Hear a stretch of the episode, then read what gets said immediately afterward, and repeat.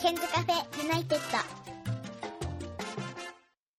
ド。こんばんは101ケンです。今日は一人トークになります、えー、この週末ですねあの親戚のところのですね法事があってですね行ってきたんですよ。でまああの法要を済ませた後に食事会があるんですけれども、えー、今回は下妻の坂東太郎家族レストラン坂東太郎というところで、えー、食事会があったんですけどなかなかいいっすね。あの食べきれない量の美味しいお料理がたくさん出ておりまして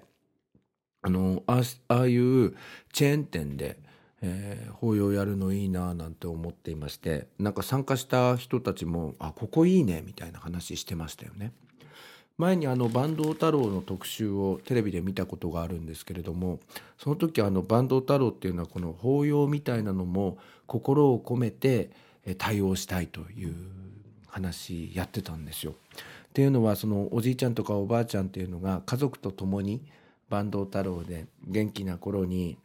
来ていたりとか、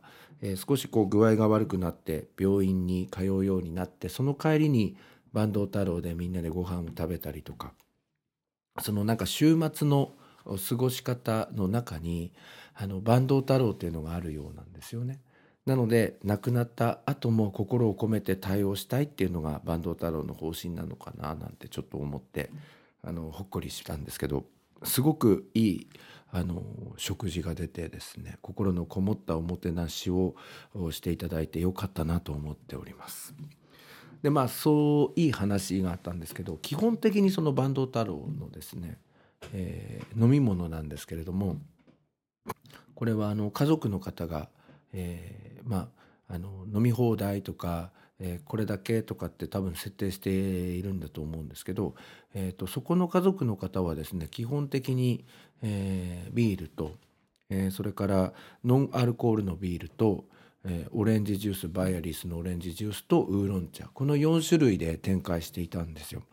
でこういう時ってそのお客さんっていうかこうあの、まあ、招待された方はあの ハイボールとかあの別の侍とかあの頼まないっていうのが礼儀なので、まあ、自分もちょっとずっと、え11時前からビールを飲んでいてあのなんかお腹がたっぷんたっぷんになってしまったので。まあちょっと違うやつを飲みたいなとは思っていたんですがずっとこうビールを頂いていたんですね。ところがそのまああの身内のその親戚のまあ自分も親戚なんですけれども近い親戚の方があのハイボールをわざわざ頼みにその厨房の方へ行きましてでハイボールが、えー、到着した時にその店員さんが大きい声で「ハイボールのお客様」みたいなあのことになってあのみんな会話が止まったんですよ。えハイボールみたいな。でそしたらば「ハイボールどうぞケンちゃん」って言われて自分のとこにハイボール出てきて「なんでハイボール頼んだの?」ってその家族の方が言ったんですよね。そしたらその近しい親戚の方が「ケンちゃんが飲みでって言うからハイボール頼んでやったんです」って言って自分も飲んでるみたいななんかすげえ嫌だったんですよね。俺頼んでねえしみたいな飲みてえけど我慢してたんだけどみたいな。で結局もういいやっていうことでその後ハイボールをあのでかいグラスで3杯ほどいただいて4杯ほどですかいただいてきましたけどなんかああいう風な戦略ちょっと嫌だなと思ったんですよね。まあそんな週末だったんですけどね。えー、さて今日のメインはですね、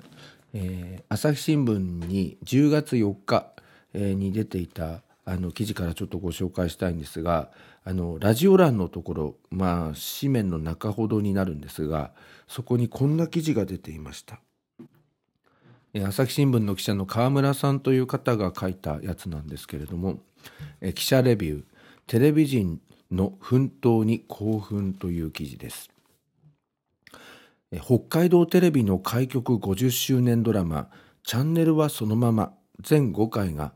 えー、快進撃を続けています。3月に北海道内で放送後各地の系列局や独立局も次々と続き放送した局は合わせて32局になりました。しかも9月には今年の日本民間放送連盟賞のテレビドラマ部門の最優秀賞にも選ばれたそうです。北海道のテレビ局を舞台に新人記者の雪丸花子。これは吉根京子さんが演じているんですけれどもラオ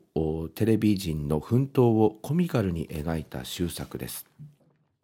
踊る大捜査線の本広克行を総監督に水曜どうでしょうの名物ディレクターらと制作。私もこの夏偶然東京 MX で見かけチャンネルをそのままにしました。キー局と地方局の関係報道と営業の現場対立など描かれるのは言ってしまえばテレビの内輪話です。なのにその舞台裏で奮闘する人々に興奮する自分がいました。そりゃそうか。40年の人生いつもそばにテレビがあった。知らぬ間に堆積していたテレビへの愛着。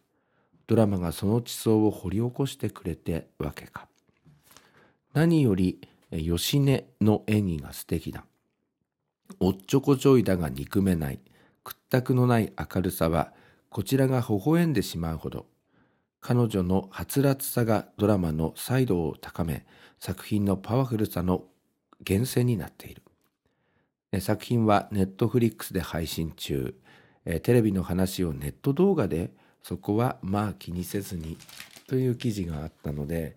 えー、早速私あの初めてだったんですけれどもネットフリックスっていうのを登録しまして、えー、そしたらば、えーと、この期間、えー、2ヶ月間ぐらい、えーと、無料になってるんで、えーまあ、登録しまして、えー、それで、あのー、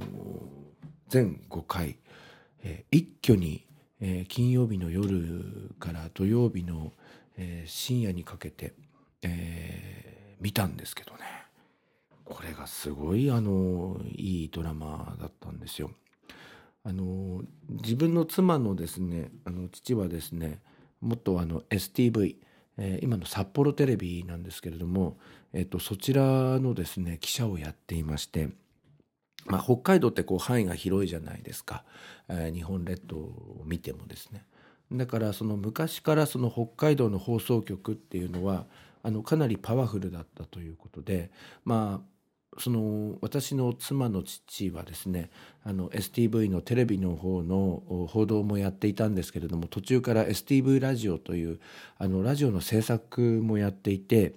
まあ、自分もその結婚してからいろいろそのお父さんの当時のあの話っていうのをあの聞いてきたのでなんかその北海道を舞台にしたあのドラマっていうのがすごい親近感があったんですよね。であの私もともとテレビ局とかラジオ局で働きたいっていうのがあったのであの例えばその業界用語のマスターカットとかですねそういうのもあって、まあ、通常の番組からあの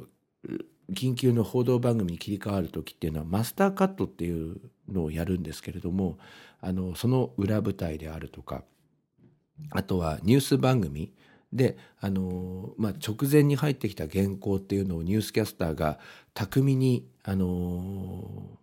情報を伝えるために読むっていう場面があったりとかあのすごいハラハラするような場面もある中で、えー、このドラマが展開されていくっていうようなことであのテレビ好きとか、まあ、テレビ局で働きたいななんて思ってる人とか、まあ、ラジオ局もそうだと思うんですけれどもあのこのドラマかなり面白いと思います。あの今はネットフリックスで見られるんですがあのネットフリックスはあのちょっとあの2ヶ月ぐらい無料期間があるんですけどそこをちょっと気をつけないと有料になってしまいますがあのもちろん有料になっていってもいいと思うんですけれどもあのずっと見たい方はあのこのドラマあのまあ、ちょっと面白いなと思いますので是非皆さん機会があったら見ていただきたいなと思っております。えー、ということで今日は短いバージョンだったんですけれども、えー、もう一度ドラマのタイトルをお伝えいたします。ネットフリックスでただいま配信中です。えー、北海道テレビの開局50周年ドラマタイトル「チャンネルはそのまま」ぜひご覧いただきたいと思います。101ケンでした。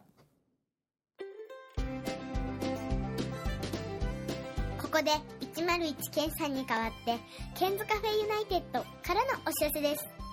この番組では現在リスナーを募集しています。iTunes ストアにあります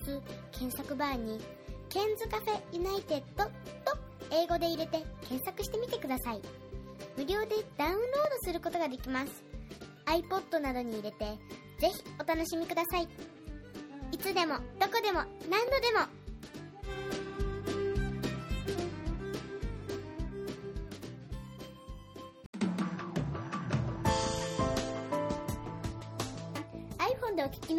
に新しいサービスのお知らせです。App Store から「Podcast」というアプリをダウンロードしてお楽しみいただけます。これを利用すると他の作業をしながらでもまたは iPhone を閉じた状態でも聞くことができるようになります。いつでもどこでも何度でも